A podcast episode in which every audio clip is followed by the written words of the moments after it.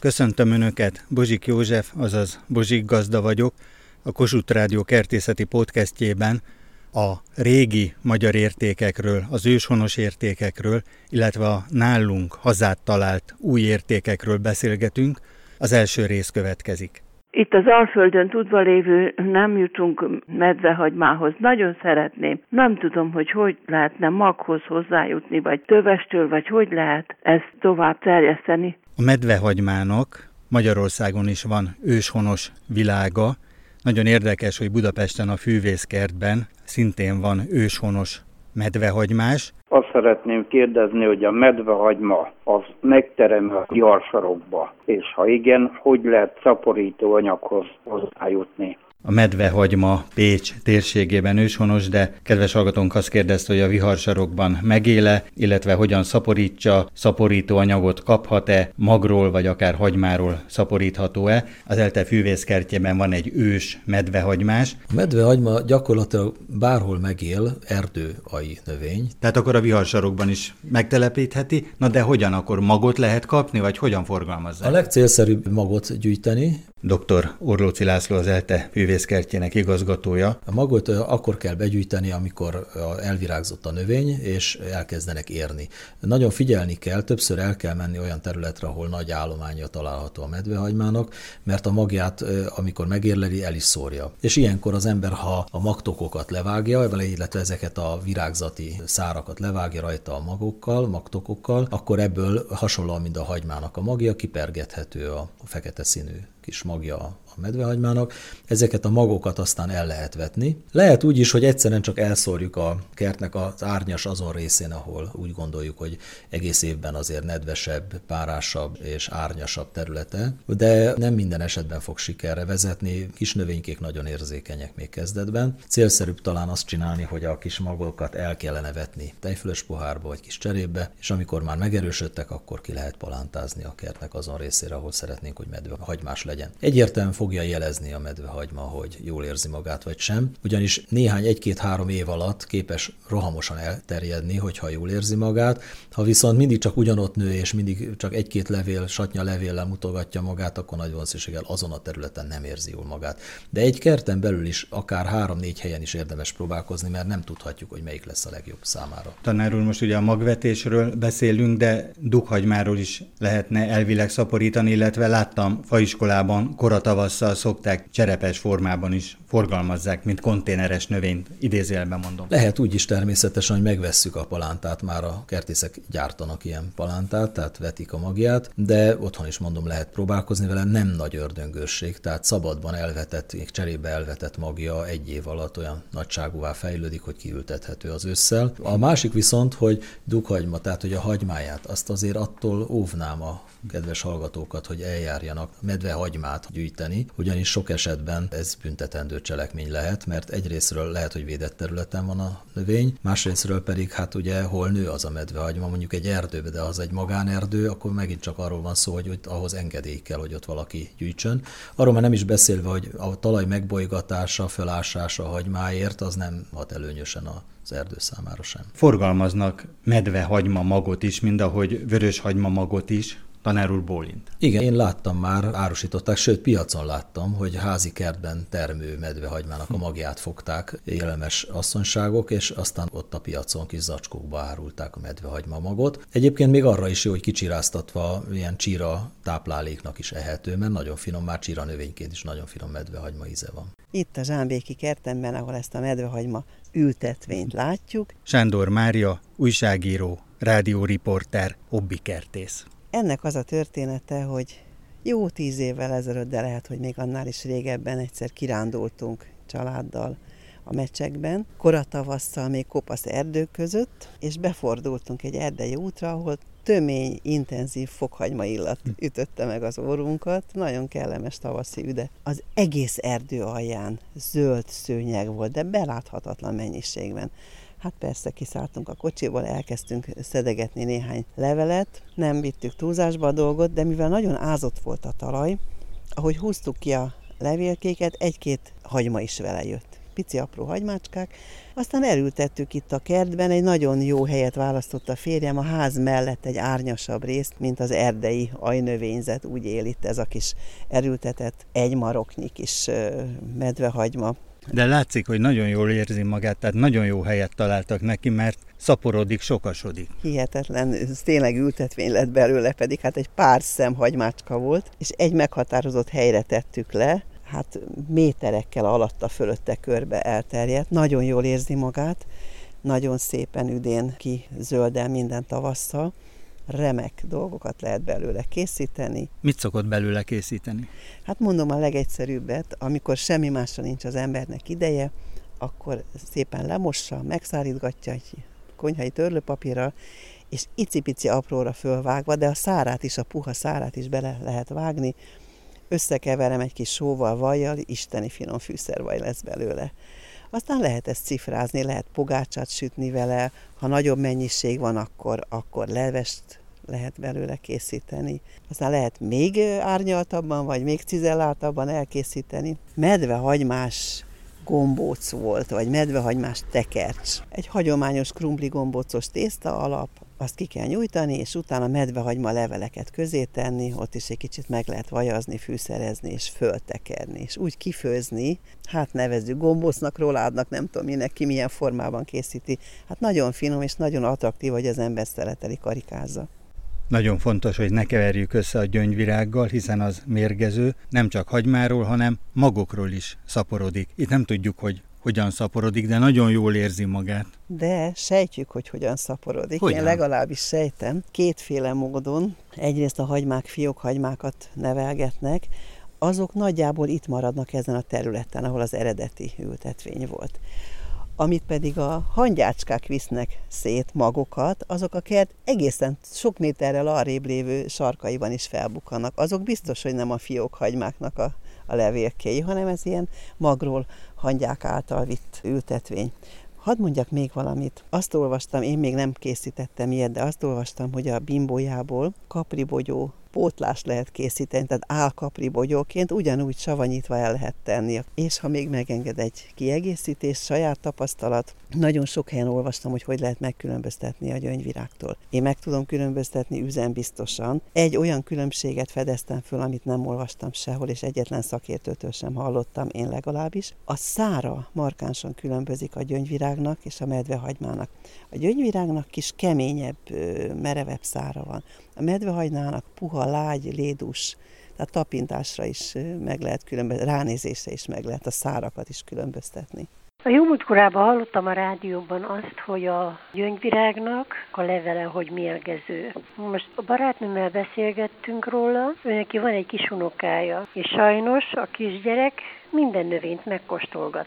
Úgyhogy hát eléggé kétségbe vagyunk esve. Valóban ez mérgező, hogyha megeszi? És ugye a gyöngyvirágot az élethalál kérdés, hogy ne keverjük össze még véletlenül sem a medvehagymával, tehát ugye a medvehagyma az egy csodálatos ehető növény, a gyöngyvirág pedig halálos méreg. Díszlik nagyon szépen külön, jó messzire egyik vonulatban a gyöngyvirág, a másik vonulatban a medvehagyma, azért könnyen összetéveszthető valóban hasonlítanak egymásra. A különbségeket sorolom először. Lovas Katalin, kertészakíró. A gyöngyvirág levele később terül ki, ilyen furúja-szerűen össze vannak pöndörödve, vagy csavarodva a gyöngyvirág levelei, miközben a medvehagymái kiterül. Ez az egyik különbség. A másik, hogy a medvehagymának a levele ha megmorzsoljuk, vagy egy darabkát letépünk róla, intenzív fokhagyma illatot áraszt. Ugyanezt nem teszi a gyöngyvirág levele. Túl ezen a gyöngyvirág levele sokkal erősebb, ilyen bőrnemű, míg a medvehagymáé, különösen amíg zsenge, hát addig sokkal vékonyabb, és később is az idősebb levelek sem lesznek olyan kemény bőrneműek. De mindestre nagyon kell figyelnünk valóban. A medvehagyma felfutóban van, hallgatóink szívében is, lelkében is, és mindenki szeretne medvehagymát ültetni, akár egy balkonládába is, kiskertbe, talpalatnyi földre. Lechner Judit kertészmérnök, biotermesztő mit ajánl hallgatóinknak? Alapvetően azt tanítja a kertész szakirodalom, hogy savanyú talaj kellene neki. Ez igaz? Hát a Dunántúli erdőkbe találjuk, bükkösök,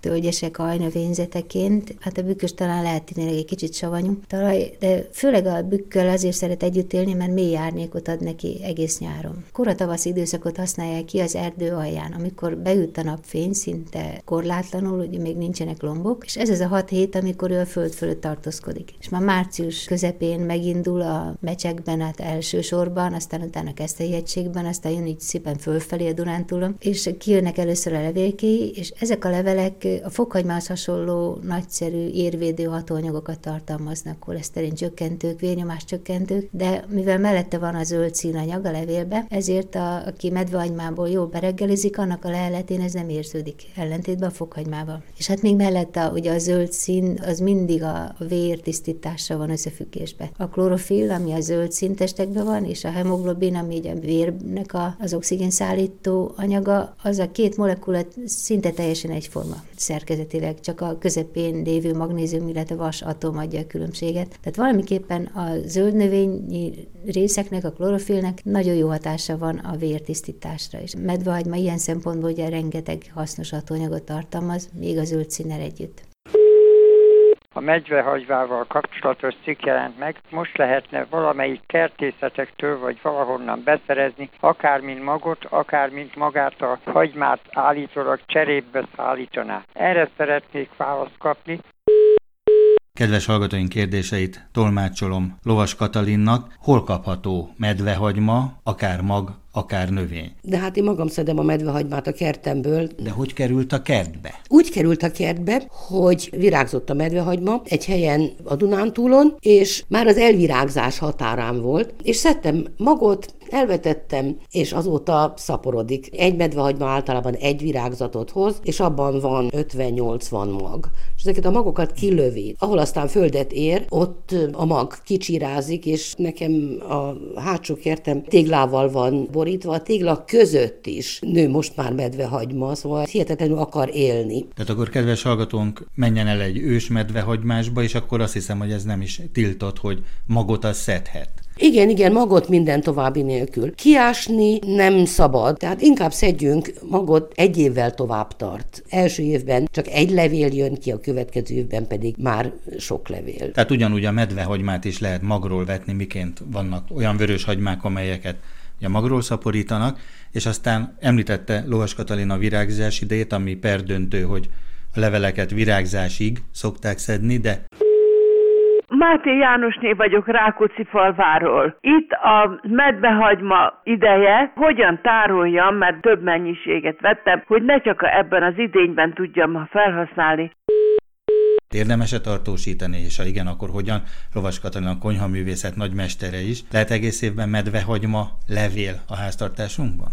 Igen, nyersen ledaráljuk, kikeverjük olajjal, mintha majonéz lenne. Bármilyen olaj jó. Természetesen bármilyen olaj jó. És ezt egy üvegbe tesszük, lenyomkodjuk, és még a tetejére öntünk egy újnyi olajat, hogy elálljon. Hűtőbe tartsuk, vagy ez kamrában is eláll? Eláll a kamrában is. Mélyüteni nem érdemes, tehát a leveleket nem érdemes mélyüteni, mert ha kiszedjük, akkor egy ilyen alaktalan masszává válik. Ebben az olajos kombinációban tudjuk megőrizni az év mind a 12 hónapjára. Valóban, és fel tudjuk használni ezután akár salátába, tehát nem feltétlenül kell ezt ledarálni, hanem ilyen csíkokra, laskára vágni, és úgy leönteni olajjal, ez is egy jó megoldás. Vagy tehát, mind a petrezselymet lekockázni apróra. Ha nagyobb mennyiséget akarunk eltenni, akkor ledarálni, vagy összevagdosni. Mindegy, nagyon jól tudjuk később használni, nem csak ugye friss salátába, hanem spagettikre, tehát ilyen olasz tésztákra. Pesto. Pesto gyanánt, így van. Ehhez valami olajos magot adunk, és természetesen parmezán, pecorino, tehát valami kemény sajtot.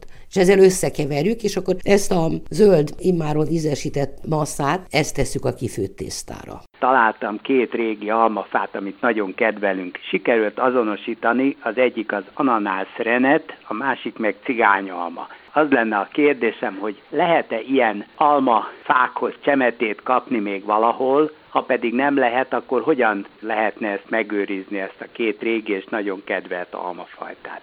A tündérkert mozgalom, a régi értékek megőrzése, Itt lehetek most Zsámbék térségében egy kertben, amely végül is egy tündérkert, illetve hogy a tündérkert mozgalommal találkozott a gazdaasszonya, Sándor Mária, újságíró, rádióriporter, hobbikertész. Itt állunk az első fáknál, egy almafa, meg egy körtefa.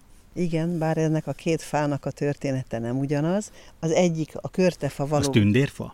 A körtefa az valóban tündérfa, a másik csak egy kicsi almafa, amit a kerttel együtt örököltünk, nem tudom a fajtáját, se apró piros almácskái vannak. Korábban almavirágzás idején találkozhattunk fönt északon, és ott is voltak csodálatos fák, és ugye az, hogy megőrizzük a régi értékeket, hogyha van egy nagyon öreg fánk, kedves hallgatóink is ezt kérdezik, hogy akkor hogyan lehet még az, hogy a gyermekeinké és az unokáinké is legyenek ezek az értékek. Amik esetleg a nagyszüleinké vagy dédszüleinké voltak valaha. Na tehát ezek a fák itt a kertben úgy találkoztak a tündérkert mozgalommal, hogy sok-sok évvel ezelőtt én interjút készítettem Szarvas József színésszel a Viszáki kertjében, aki bekapcsolódott a tündérkert mozgalomba, amely mozgalom Kovács Gyula porszombati erdész pomológus mozgalma és szép kezdeményezése. A lényege az, hogy őshonos kárpát-medencei gyümölcsfajtákat, én úgy gondolom, vagy úgy tudom, hogy főképp alma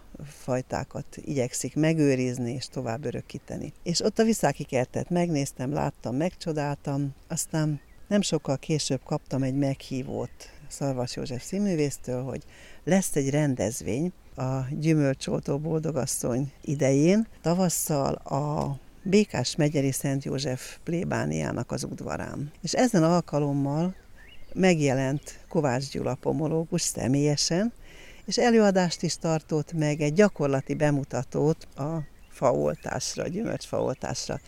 És hát ott ügyetlenkedtünk, de megtanultuk. Hazahoztuk, és erültettem itt a kertbe. Az a csoda, hogy mindegyik megmaradt, mindegyik túléli a teleket, ügyesen, talpra esetten, ősfonos fajtához illően. De szívből gratulálok, mert azért a növényi sebészet, hogy ön először készítette ezeket az oltványokat, az oltást, és mind sikerült, ez egészen megdöbbentő. Talán pont azért, mert nem tudtam, hogy ez mekkora nagy truváj, hanem csak úgy fogtam és megcsináltam. Ez a hájókovásnak a bátorsága. De szépek lettek, és, és kizöldültek, és élnek. Most először idén. Remélem, hogy termés is lesz. Ha jól emlékszem, sóvári... Nemes sóvári, van egy ilyen fajta. Nemes sóvári fajta almák vannak igen ráoltva az eredeti alanyokra. Nagyon érdekes, hogy kedves hallgatóink mennyire szeretik ezeket a régi értékeket. Több híres, neves kertész kollégámmal is beszélgettünk erről. Idézzük fel ezeket a beszélgetéseket és hallgatóink kérdéseit. Kedves hallgatóink körében óriási érdeklődés látható a régi almafajták iránt, tehát a nosztalgia fajtákat keresik, és dr. Szani Zsolt, a Nébi alma témavezetője, aki a régi fajták mestere, egyáltalán milyen lehetőségek kínálkoznak arra, hogy a régi fajtákat újra termesztésbe vonjuk. A miniszter, akik a gyümölcs tájfajták egyszerűsített állami elismeréséről és forgalmazhatóságáról hozott rendeletet, ezt tette lehetővé. Ebben gyakorlatilag díjtétel nélkül lehet regisztrálni a tájfajtákat, ami egy jelentős könnyebbség olyan fajták esetében, akik már a nagyüzemi termesztésben elvesztették a jelentőségüket, de házi kertben szívesen őrzi meg, ülteti újra bárki. Régi értékek, jászvadóka, jolánka is, hogy lapozunk, kecskeméti vajalma, tehát hogyha csak most az almák világában maradunk, és mielőtt még bekapcsoltam volna a készüléket, említette, hogy egy ilyen fajta kísérletet is beállítottak. Általános közvilekedés, hogy a régi fajták nagyon jó rezisztenciával rendelkeznek, azonban fontos ilyenkor számításba venni azt is, hogy nagyon sok olyan károkozó, kártevő, ami az almatermesztést vesz veszélyezteti, az utóbbi 100-150 év került be a Kárpát-medencébe Magyarországra, és az ezekkel szembeni ellenálló képesség külön vizsgálatot igényel. Egyes intézmények, faiskolák felkarolták a tájfajták ügyét, és ismét szaporítják ezeket, és akik éltek a gyümölcs tájfajtákról szóló rendelet előnyével is bejelentették a nemzeti fajtajegyzékre a tájfajták közé regisztráltatták a fajtáikat, ők mintát adtak a részünkre, amiket a Nébi helvíciai növényfajta kísérleti állomásán telepítettünk el, illetve fogunk telepíteni. Reméljük, hogy hasznos referencia lesz a régi fajták alföldi szerelmesei számára. A régi almafajták között az egyik vezető kedves hallgatóink tudatában is a pónyikalma. Itt van előttünk a kép, picit elnagyoltan a golden almára emlékeztet, amikor még zöld, tehát ilyen zöldes-sárga? A színe mindenképpen, hiszen egy zöldes-sárga színű alma, az alakja lapított gömbölyded alakú almáról van szó. Az, hogy egy almafajtát a világban több nemzete magáinak érez, csak emeli az értékét. Példaként említeném meg, hogy itt a Kárpát-medencében több olyan gyümölcsfajtát ismerünk, amit magyarok, németek, szlovákok termesztettek, vették a hasznát és éltek meg családok belőle. Például ilyen a palocok között lánycsecsűnek ismert alma, a szlovák koncsiárka néven ismert, a német kisebbségek hasonló lakó almát Schaufnoz, kosorú almaként ismertek. Egy nagyon érdekes könyvről kaptunk hírt, és Ambrus Lajos könyve, a Nagy Almás könyv. Ez most egy nagy mozgalom, a tündérkert mozgalom, a nosztalgiafajták, a régi magyar értékek. Ismerem Ambrus Lajost, és ismerem a régi magyar fajtákat is, illetve a világfajtákat is, a régi világfajtákat, gondoljunk csak a Jonatára. Dr. Végvári György, egyetemi tanár, az Eszterházi Károly Katolikus Egyetem professzora. Kiskertekbe, házi kertekbe ezeknek lehet helye, és mint génforrás nagyon örülök ezeknek a, a tündérkerteknek, hogy tulajdonképpen ezeknek a fajtáknak a fenntartásával, megőrzésével foglalkoznak. Mert hát ki tudja, hogy mi lesz az elkövetkezendő, és keresztezési alapanyagként esetleg ezekhez hozzá lehet a későbbiekben nyúlni. Legendás mesterek, hiszen professzor úr a Kertészeti Egyetemen is tanított, Ensz Ferenc, aki megalapította a Kertészeti Egyetemet, Berecki Máté, aki szintén a szabadságharc hőse volt és hatalmas pomológiai munkával, több száz fajta hihetetlen részletes fajta leírásával adott értéket mind a mai napig a kertészeknek, vagy itt van Jókai Mornak is szentel Ambrus Lajos egy fejezetet, és ugye a Jókai Kora, Jókai Bora, Jókai Kert mind a mai napig fennáll, és érdemes azért ezt akkor így tudni tradicionálisan, kultúrhistórikusan, hogy milyen értékeink vannak. Tehát ugye ezek a legendás nevek erre mutatnak. Így van, egyetlen egy könyve jelent meg Jókai Mornak, amit úgy írt, hogy Dr. Jókai Mor, ugye a Kertész gazdászati jegyzetek című könyvet, ugyanolyan olvasmányos, mint bármelyik Jókai regény. Ugye Ensz Ferenc, akinek már az 1850-es években jelentek meg gyümölcsészeti munkái, kertészeti vázlatok Igen. címmel, ott is a régi fajták velünk vannak, tehát ugyanaz, amit Ambrus Lajos is képvisel, hogy a régi értékeket, a több száz éves értékeket megőrizzük, például ugye ENSZ rozmarin. Igen, téli fehér kávér társai, tehát ezek török bálint, simonfi piros, tehát ezek a régi fajták, ezek megvannak, és meg is kell őket őrizni. De megvan a különlegességük, megvan az a ízviláguk, ami ezeknek helyet ad a kiskertekbe, úgyhogy nagyon-nagyon örülök ezeknek a kezdeményezéseknek. A nosztalgia fajták, mert kedves hallgatóink körében nagy érdeklődésre tart számot, illetve hogy a régi értékeket próbálják megmenteni oltással, szemzéssel, megőrizni az utókornak. Ambrus Lajos könyve is ezt a célt szolgálja. Így van, elég nehéz ezeket a fajtákat beszerezni, mert üzemi faiskolák ilyennekkel nem foglalkoznak. Most de kisebb faiskolák, különösen akkor, hogyha valaki megrendeli náluk, hogy ő egy ilyen fajtát szeretne, akkor van rá esély, hogy beszerzik a szaporítóanyagot, és el is készítik az oltványt mint tanár úr a szemzésnek is nagy mestere, hogy augusztus a következő időpont. Augusztus, igen, augusztus, július végétől szeptember elejéig lehet szemzéssel szaporítani a gyümölcsfákat, úgyhogy augusztusba lehet erre visszatérni, de szeretném kihangsúlyozni, hogy előtte konzultálni kell egy faiskolással. Kedves hallgatóink, van egy éjjel-nappal működő üzenetrögzítő, ezen várom az önök kertészeti kérdéseit, amelyek alapján készítem el az újabb összeállításokat. A telefonszám a következő 061 328 73 00. Várom Önöket egy újabb epizóddal a Bozsik Gazda Podcastben.